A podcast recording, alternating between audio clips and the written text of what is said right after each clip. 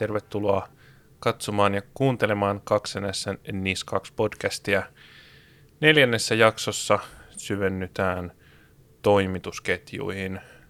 Mukana on minä Joonas, jälleen Juho, tervetuloa. Kiitoksia, mukava jälleen olla taas jälleen täällä. Ja Anne Oikarinen, tervetuloa. Kiitos, hauska olla täällä. Hallinnollinen tietoturva on Annen ekspertiisiä, joten Anne on täällä vieläkin. Mutta ei, se on hyvä juttu. Tota, toimitusketjut, mitä ne on? Viime jaksossa mainitsin tämän teollisuuslaitteen, jossa on tota, ulkopuolelta ostettu ohjelmisto, joka pyörittää sitä laitetta, niin tämä on toimitusketju. Mitä muunlaisia toimitusketjuja meillä on? Toimitusketju oikeastaan no, tarkoittaa näin, jos niin kuin lyhyesti haluaa tiivistää, niin ää, niitä organisaation toimintoja tai resursseja, assetteja, mitä sä ostat ulkopuolelta. Eli ne voi olla ihan kokonaisia palveluita, esimerkiksi joku siivouspalvelu vaikka, ne voi olla ohjelmistokomponentteja, ne voi olla ihan yksittäinen, vaikka sä tekisit talon sisällä softaa, niin joku yksittäinen komponentti, minkä saatat ulkopuolelta. Ne voi olla IT-ulkoistusta. Eli hyvin, hyvin laaja kirjo nimenomaan toimintoja, palveluita, resursseja, assetteja, mitä organisaatio itse ei tee, vaan päättää ne ulkoistaa sitten omille kumppaneille. Ja sitten näillä kumppaneilla on todennäköisesti myös omia kumppaneita ja alihankkijoita, ja siitä syntyy aika pitkiäkin ketjuja välillä. Ja tämä samahan näkyy sitten myös ohjelmistokehityksessä, että sulla voi olla yksi kirjasto, joka käyttää taas viittä eri kirjastoa, mm. ja se ne käyttää taas, ja se tulee hirveän pitkiä tämmöisiä ketjuja, millaisia ohjelmistokomponentteja sitten mm. otetaan, otetaan käyttöön. Ja, ja nyt kun puhutaan toimitusketjujen hallinnasta, niin puhutaan sitten siitä, että miten me organisaationa hallitsemme näitä omia toimitusketjuja. Tota, näistä puhutaan paljon ja nämä on isoin ehkä niin kuin tietoturvariski tai tällainen yksi isoimpia niin kuin tietoturvariskejä, ainakin jos englanniksi operoi, niin puhutaan supply chain attacks, on erittäin yleisesti viuhuva termi. Meillä on esimerkkejä, kuten jo muutaman vuoden takaa SolarWinds, ja sitten meillä on tuorempana tota Las Vegasin akvaario, akvaarion ruokintakone, joka antoikin sitten väylän tota, kasinon verkkoon. Joo, nämä on mun mielestä kummatkin äärimmäisen hyviä esimerkkejä, että jos tämän Solar Windsin ottaa tuosta ekana, niin se on mun mielestä tämmöinen oikein hyvä esimerkki tämmöistä, miten sä pystyt omaa jalansia hyökkäin näkökulmasta kasvattamaan mm. eksponentiaalisesti, eli kuulijoille, jotka eivät tiedä, niin kysehän oli tämmöisestä ää, ikään kuin verkonhallintasovelluksesta, mitä isot operaattorit, IT-ulkoistustalot käyttää. Ja nyt sitten ää, tämmöinen Venäjän, Venäjän hallinnon tämmöinen ää, ryhmittymä pääsi sitten ää, murtautumaan si, ää, niin, niin, niin, siten, että ne pääsivät tänne SolarWindsin ohjelmistoon asentamaan oman takaoven. Ja tämä yritys ei sitä sitten huomannut, ja tämä meni sitten uutena versiona jakeluun heidän asiakkailleen, ja heidän asiakkaat eivät olleet välttämättä tämän ohjelmiston loppukäyttäjä, vaan he olivat omia asiakkaita, eli siinä oli mm. vielä kaksi tavallaan porrasta, mikä eksponentiaalisesti kasvatti sitä hyökkäys, niin kuin, tai sitä niin kuin jalansijaa hyökkäjälle, mihin kaikkiin järjestelmiin se pääsee käsiksi. Ja tämä on siinä mielessä tosi ilkeä tilanne, koska sä otat ohjelmiston, mihin sä luotat, mutta siellä on sitten joku taho päässyt asentamaan sinne vihamielistä niin, niin, tai vihamielisiä ohjelmistokomponentteja, mitkä sitten mahdollistaa, mahdollistaa tämmöisen. Ja sitten tämä Las Vegasin ruokin, kala, Aquatrion ruokintamasina niin on ehkä tämmöinen klassinen esimerkki siitä, että me ajatellaan, että meillä on täysin liiketoiminnan kannalta epärelevantti komponentti, mutta sitten kun se epärelevantti komponentti kytketäänkin siihen organisaation verkkoon, niin siitä komponentista onkin pääsy mm. muihin resursseihin, millä sitten hyökkäjä pystyy jatkamaan sitä hyökkäystä, ja on hyvin todennäköistä, että kukaan ei koskaan ole miettinyt sen kalan akvaatrion ruokintakoneen tietoturvaa, kun sitä on hankittu. Niin, tai edes ajatellut, niin, että siinä softaa mitenkään niin, mittavasti. Se, sekin, on, mm. sekin on totta, ja maailmallahan oli myös aikaisemmin mitä siitä on yli 10 vuotta aikaa tämä kauppaketju Targetin tieto. Joo, 2013. Tuli taas ilmastointilaitteen kautta. Joo, sekin jotenkin vähän ei tule ekana mieleen, niin. että sitä kautta tulee kyberhyökkäys. Mm. Ja nyt kesällähän oli tämä Movit tiedonsiirto-ohjelmisto, josta oli nollapäivä haavoittuvuus ja tämä kyberrikollisporukka Klop sai, sai sen haavoittuvuuden kautta läjäpäin luottamuksellisia mm. tietoja eri organisaatioilta. Et nyt viimeis kun katsoin lokakuun alkupuolella oli 8000 organisaatioita, jotka oli uhrina. Et osa oli suoraan käyttänyt sitä ohjelmista ja osan toimittaja mm. oli käyttänyt tätä ohjelmistoa ja sitä kautta ne tiedot vuosi. Eli on varsin perusteltua, että näistä toimitusketjuista puhutaan myös, myös kun tätä regulaatiota on tehnyt. NIS 2 ja toimitusketjut aihe jakautuu kahteen osaan. On se, mitä NIS 2 alaisten yritysten, tai suoraan NIS 2 alaisten yritysten täytyy tehdä toimitusketjuilleen. Ja sitten on se, mikä on yhtä lailla tärkeää ja varmasti merkittävää, koska meilläkin on Suomi täynnä kaikenlaisia muutaman kymmenen henkilön erilaisia laitevalmistajia softavalmistajia, jotka sitten taas on osa toimitusketjua NIS 2 yrityksille. Mennään ensin, ensin selkeyden vuoksi vaikka siihen, että mitä NIS 2 alle kuuluvien yritysten täytyy tehdä, eli miten he lähtee varmistamaan toimitusketjujensa turvallisuutta.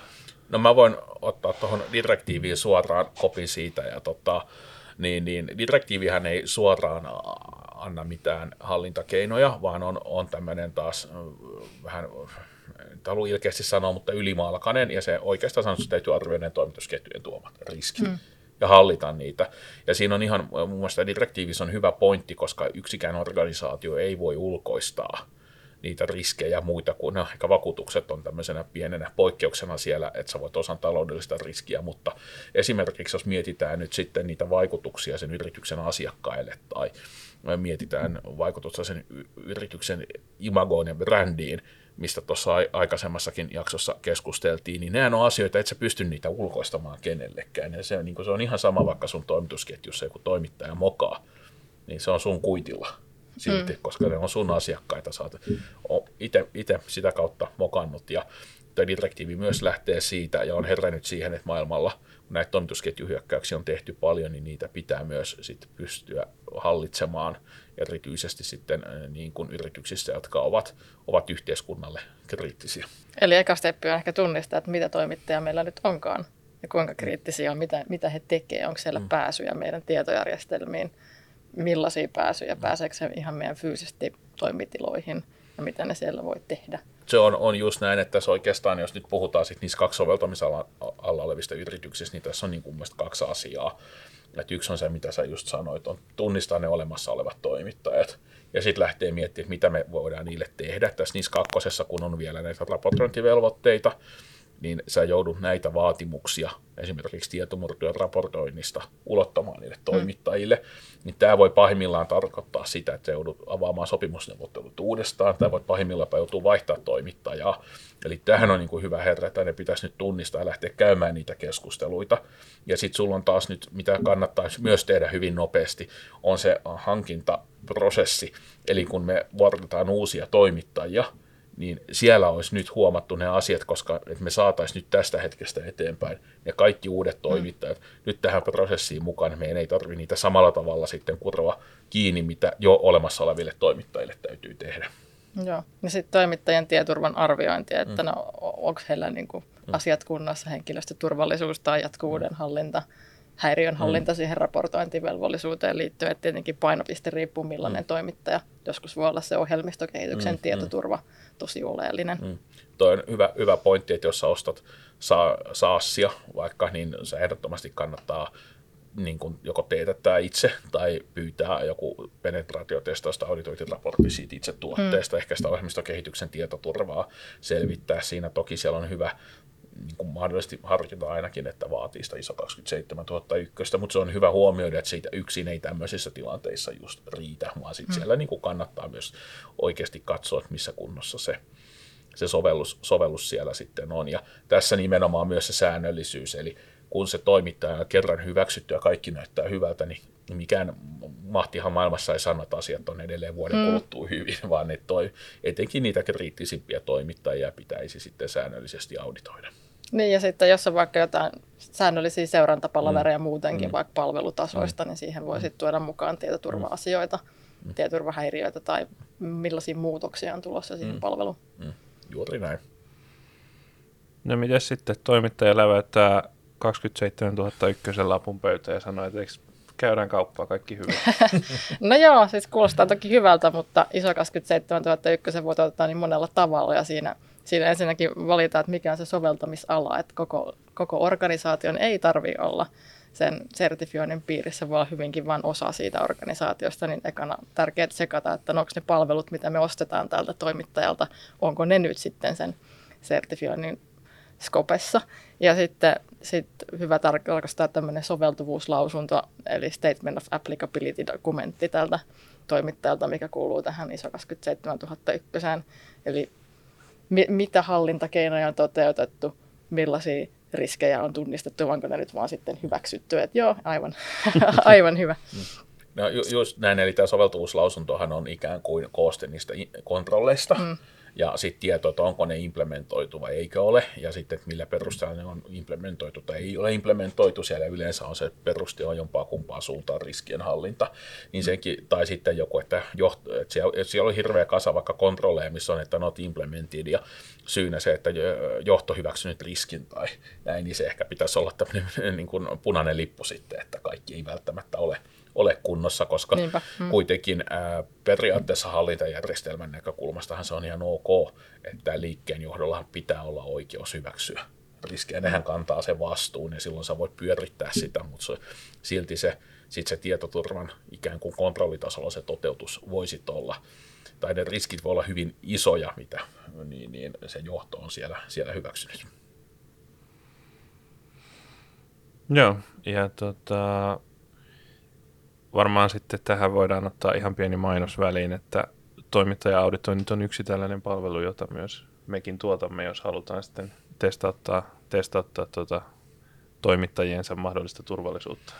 Joo, meillä on niin kuin aika paljon asiakkaita, mitkä meitä käyttäisi näitä toimittaja-auditointeja tekemään. Ne voi olla ihan yksittäisiä auditointeja, tai sitten voidaan tehdä tämmöistä auditointisuunnitelmaa, eli me voidaan sitä enemmän ottaa sitä taakkaa asiakkaalta pois, eli voidaan ihan sopia asiakkaan kanssa, että me nyt vaikka seuraavan kolmen vuoden aikana auditoidaan nämä toimittajat ja tällä tavalla, ja me lähdetään itse edistämään niitä, eli sitten sen asiakkaan ei tarvitse itse pyörittää ja miettiä siellä sitä, että milloin ne auditoidaan. Mm. Eli auttaa arvioimaan se toimittajan kriittisyys, mm. että mm. kuinka usein tarvitsee niin. auditoida tai mm. millä, miten paljon.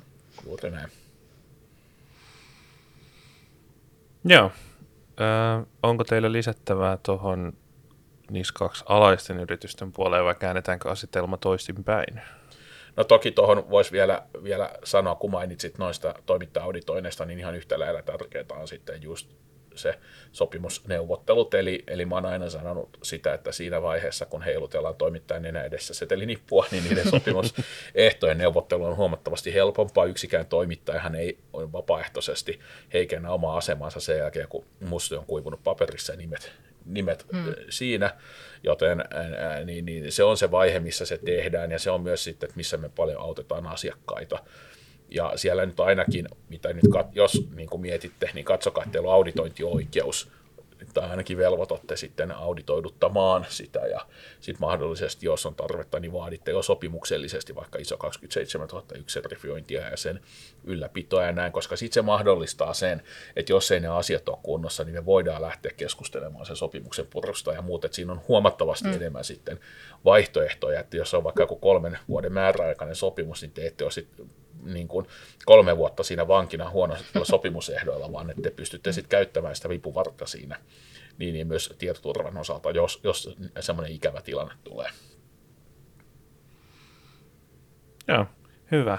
Käännetään asetelma toisinpäin. Jos on nyt tällainen sitten tota, pienempi yritys, joka, johon ei suoraan itse sovelleta niissä kakkosta tai ei vaan muuten vaan toimialan takia sovelleta, mutta haluaisi kovasti toimittaa vaikka elintarviketeollisuuteen ja energiateollisuuteen ja vastaaviin kaikkiin, mihin, mitä, keitä niissä kaksi koskee, niin haluaisi näille isoille toimijoille toimittaa jotain palveluita tai mitä vaan, niin mitä heidän nyt kannattaisi tehdä, kun tämä direktiivi tulee ja lähestyy?